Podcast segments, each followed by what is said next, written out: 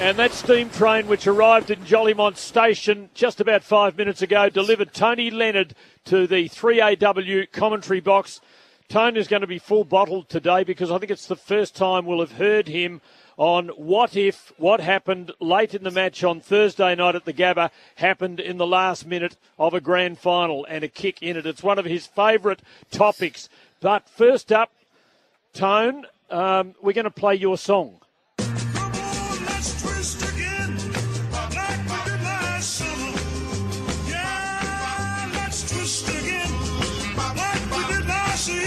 Because this segment is known as Tone's Twist, and we're going to begin it today, Tone, with a Collingwood supporter being interviewed in the lead up to this massive game against Geelong during the week.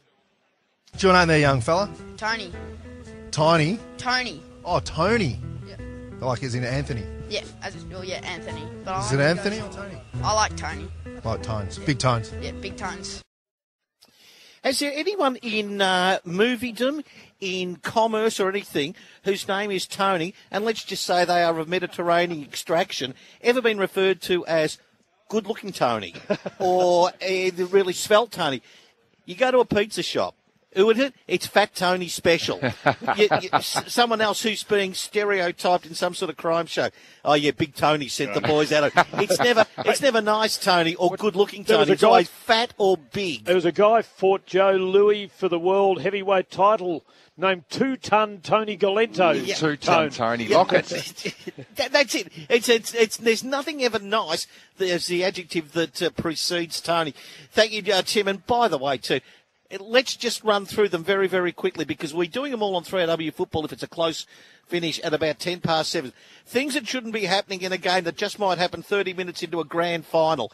The score review, and everyone knows, Richo, everyone knows it was a goal, but anyway, it's just bad luck. It's the league wanting to get rid of Richmond. That's number one. number number Hey, two. hey, there's a bit in someone- that, Tone. Some, so, There's a little bit in that. Someone wants to move a half a step. And remember, was it Cale Hooker at Adelaide who was injured and he moved trying to stop the his uh, pain and he got knocked off for 50 metres, going back at about three years ago. You wouldn't want that happening in. You just don't want someone pulling a face like kids are just being told, sorry, kids, for the fourth night in a row, it's Brussels sprouts. Like them or love them, and they pull a face, moment. That's 50 minutes. Those are three things, Tim, you just do not want happening 30 minutes into a grand final. And we saw one, because you all think, oh, yeah, I try to just bring down commentary with my stupidity, and I've been successful at it for 28 years. But I just got to say, how would that have gone down? MCG, and it's the Pies. It would Oh, not. It would gone not down, have gone down well. It certainly wouldn't. So here we go. And just to make sure of one thing about it, not only us, here's the great Dennis Walter. Do we want that happening in the last 10 minutes of a grand final? No, we don't. No, we don't. We want to have at the 30 minute mark with about two minutes to go. Thank you very much, Den. And by the way, too, as I learned on the, from the front bar during the week, Matthew Richardson's wonderful suspicion before his illustrious career.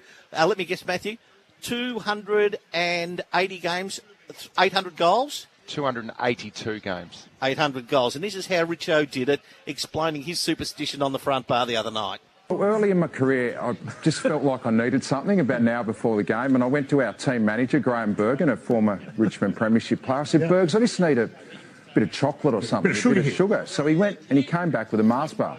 Ate the Mars bar, had a good game that day. So I thought, this is it. This is the oh, this is the magic. So yeah, I did it every game for the rest of my career.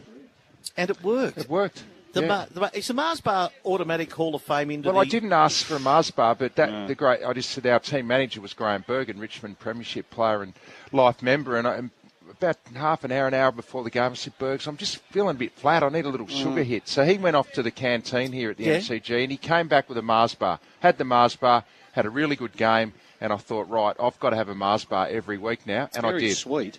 I a did, lot of yeah. sugar's just What crap, about, really. what, Yeah, it is what about crap, the, what about the boys that you were playing with up at uh, Collingwood? A little bit of uh, half a dozen cans of EB behind, They had- Not- not behind, behind, they go- they would have behind Tommy's back. A couple of gaspers. Uh, that would Some have been dimmies, some yeah. fried dimmies. Hey, they would have had dimmies, yeah, no doubt. A couple Yeah, of little no- party pies. None, of- none of that skin fold test time. No. So there we go, Richo. Thank you very much for revealing that. As a, a lovely little superstition that we had. That is a very short twist we've had today, Tim, because uh, we'll be doing more from inside the ground just after four o'clock. Good on you, Tone. Back with more shortly. This is 3AW Football, and it's brought to you by Maccas.